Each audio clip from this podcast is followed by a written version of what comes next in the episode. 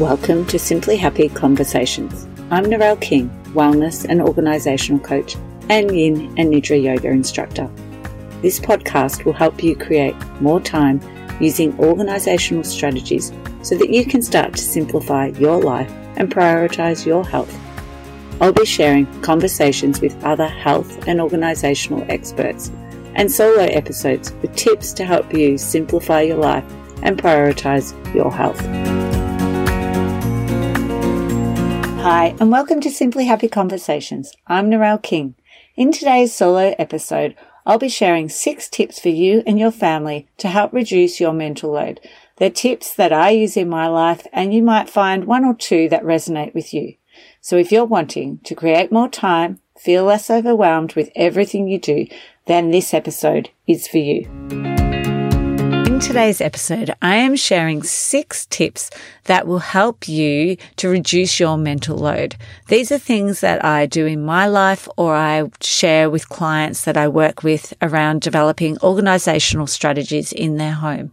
So I hope by sharing these that you could then find one that resonates with you so that you feel less overwhelmed and be able to do the things that you really want to do in your life rather than feeling overwhelmed with everything else.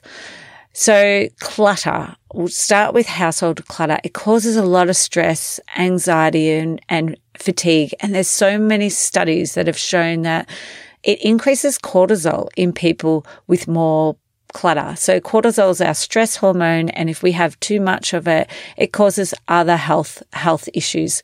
So by actually reducing the clutter, developing some organizational systems, it actually will help to reduce the clutter in our mind as well as in our home. So once it's out, this clutter is out of sight, it can sort of stay out of our mind. So let's start with these six tips. My number one tip is keeping only what you need. So by having fewer things in your home, you are able to then enjoy the things that you do have in your home. I'm sure there's a cupboard in your home that has got a lot of things just piled on top of each other. And if I asked you to find one thing, maybe it's something to do with sewing, like, yeah, sure, it's in that cupboard, but you'd have to pull everything out to get to it. And then if I asked you some questions around why you have the laminator, why you have this, why you have that, you could then say, answer those questions about why it's possibly there. It might be that you're holding on to it because you may need it in the future. And what we want to do is look at the, all of the things in our home. Maybe we don't need it all, all there right now. Some of it could be, um, maybe placed out in a shed or it may be able to move out of your home because it's around that fear, fear of one day I might need that. And I suppose it's looking at what, what's more important, having a little bit more space in your home and that whole feeling less stressed?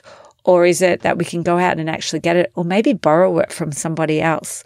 So my tip for decluttering is well, obviously, if it's too much, is getting a, a, professional organizer in, like myself, who can help you. But my other thing, if you'd like to do it yourself, is to start small. So deciding on a drawer within your home, something that doesn't have emotional connection.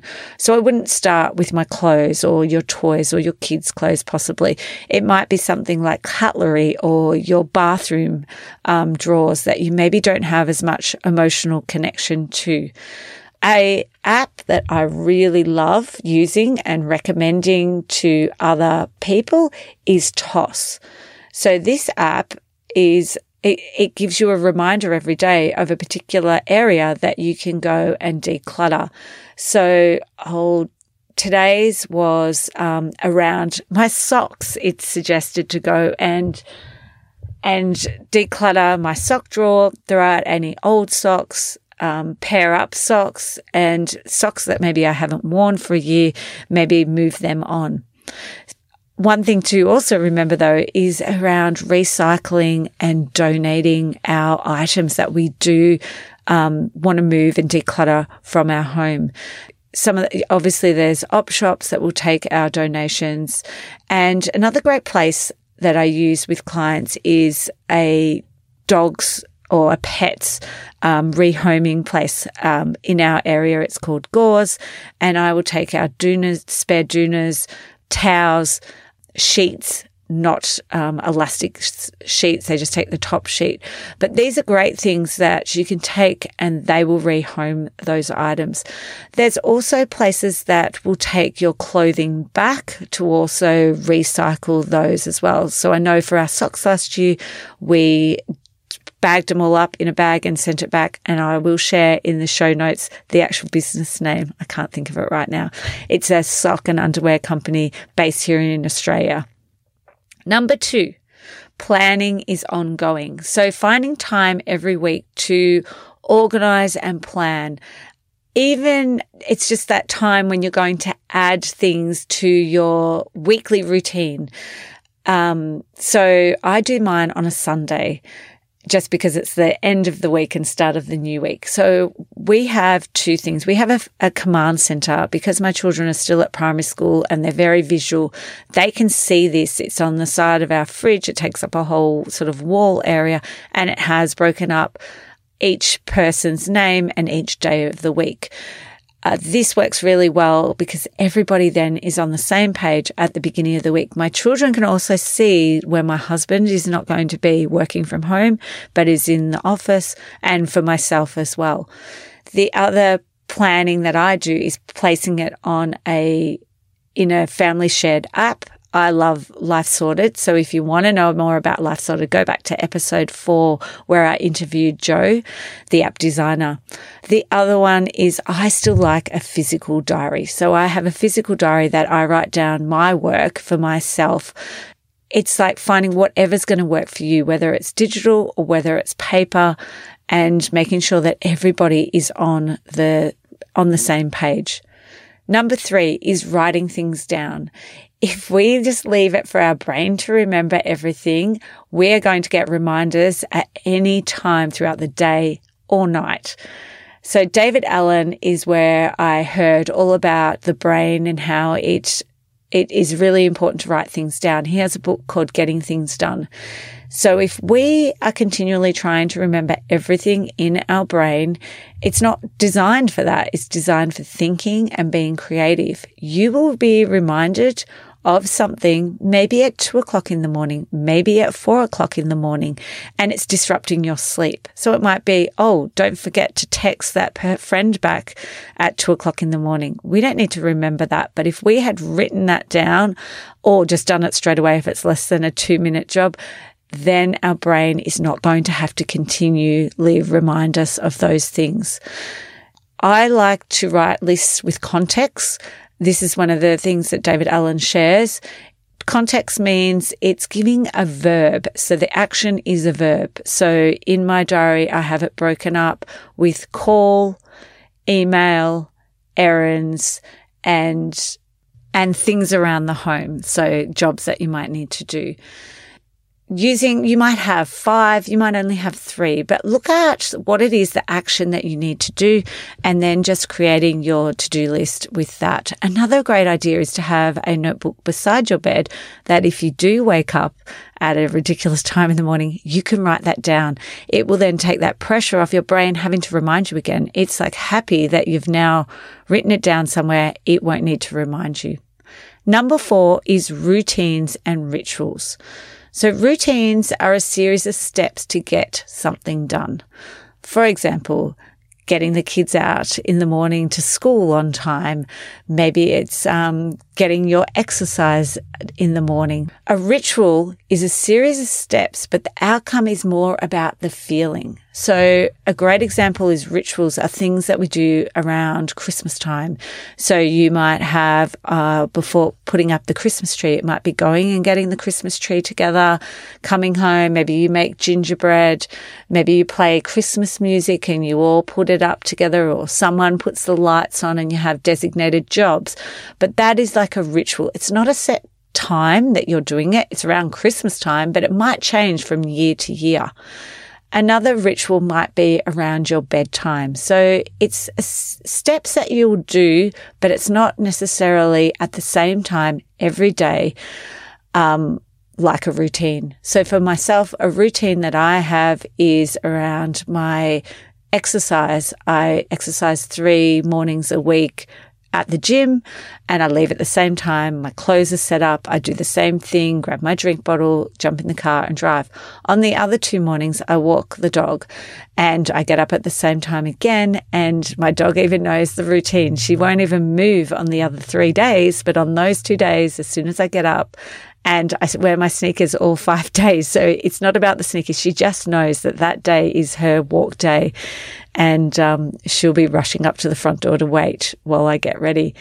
So try and think about areas of your week where you could develop uh, some routines or rituals, maybe around chores, maybe it's around errands that you do around your fitness, or maybe around socialization, or of course around your children. Number five is everything has a home.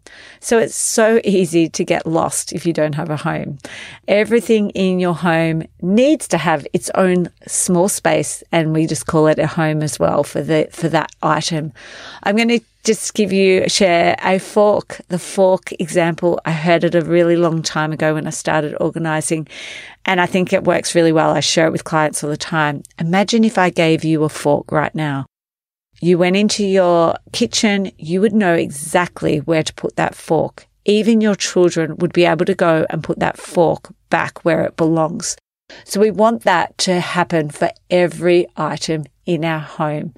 I have clients I work with all the time where I might find batteries in several places in their home and I'll be like, okay, so where is our home for our batteries? There's no set home. So we create a place where the batteries are going to go and everybody in the house is going to know where the batteries are to go and get them, but put them there when they've bought them from shopping. So it's creating homes for everything. It helps us to save us time, but definitely the mental load. You're not trying to think, where do I have to go and put this? And creating more clutter because it's just put in a random spot, a random drawer or cupboard. It's, I know where it goes. You put it straight back there and you then know where to go to get it when you, when you're needing that particular item. It also helps with the, with kids in your home, being able to give them responsibility because they're able to go and find that item and maybe do something really independently by themselves. Number six is share the load. So practicing delegating tasks from your to-do list to others in your family will help to create responsibilities for everyone in the family. I know for our family in January, my kids choose a new job to add to their list of chores that they do to help out in the house. I have a list of jobs, or I'm quite easily can come up with a list of jobs, and I let them choose the one that they'd like to do uh, even for my husband and I, we sort of have areas in the management of our house that we prefer to do or play to our strengths. So I'm the one who would do all the calendar things and make sure that all the appointments for, especially for the kids and myself are in there and he knows where we're going and what time and everything that he needs to do. Whereas he will look after all the finances in our home. That is definitely not my area of expertise and I'll leave that to him to do. It's looking at the things that you have strengths around, but sharing it out. I know when I was first, you know, became a mother, entered motherhood, I was doing way too much. And then when I started to share the load with my husband, and then now as my kids have got older th- throughout them, um, it's definitely helped reduce my mental load. I was doing it to have that sense of value, value myself. Whereas now that I've worked on that, I can actually share some of the other things on my to do list to make things just a little bit easier in my life and also give everyone else that ownership of our house as well. So I hope by me sharing tips around mental load and reducing your mental load that you'll be able to feel less overwhelmed and have more time. I'll just quickly go through them, the six, just um, to rehash before I finish up. So number one was keeping only what you need. So it's reducing the clutter that's in your home. Number two was planning is ongoing. So making sure that you organize and plan things at some stage through your week. Number three was write things down. So finding a way to collect all your thoughts, maybe it is using a list with context. Number four was routines and rituals. So looking at your things that you do regularly throughout your week and making them into a routine or a ritual for yourself. Number five, everything has a home. Remembering if you don't have a home, it's really hard to get lost. So we want everything to go back where it needs to go within your home. And number six was share the load. So delegating tasks to other people in your family. Maybe it's even not family, it's extended um, members of the community in your life. Maybe it's friends, especially if you're a single parent and you've got people close by. It's using those people in your life I would suggest only using, choosing one that you'd like to start with or focus on for a bit. And then once you've got that under, under control, you might like to then add one other. So look at the one that resonates with you the most. For more tips to help you manage the juggle, grab my six minute audio guide that you can listen to while walking, driving, or cleaning the house. It's these, but just a really short snippet. And you also receive a downloadable checklist that will also help you to implement these throughout your life. So thanks for listening to Simply Happy Conversations. Thank you so much for joining me for today's Simply Happy conversation. If you enjoyed this episode, then I'd really appreciate it if you could leave a review. This helps others find it who are also looking for tips and organisational strategies to simplify their life and prioritise their health. If you enjoyed this episode, don't forget to subscribe so that you won't miss future episodes. You can also connect with me over at simplyhappy.com.au.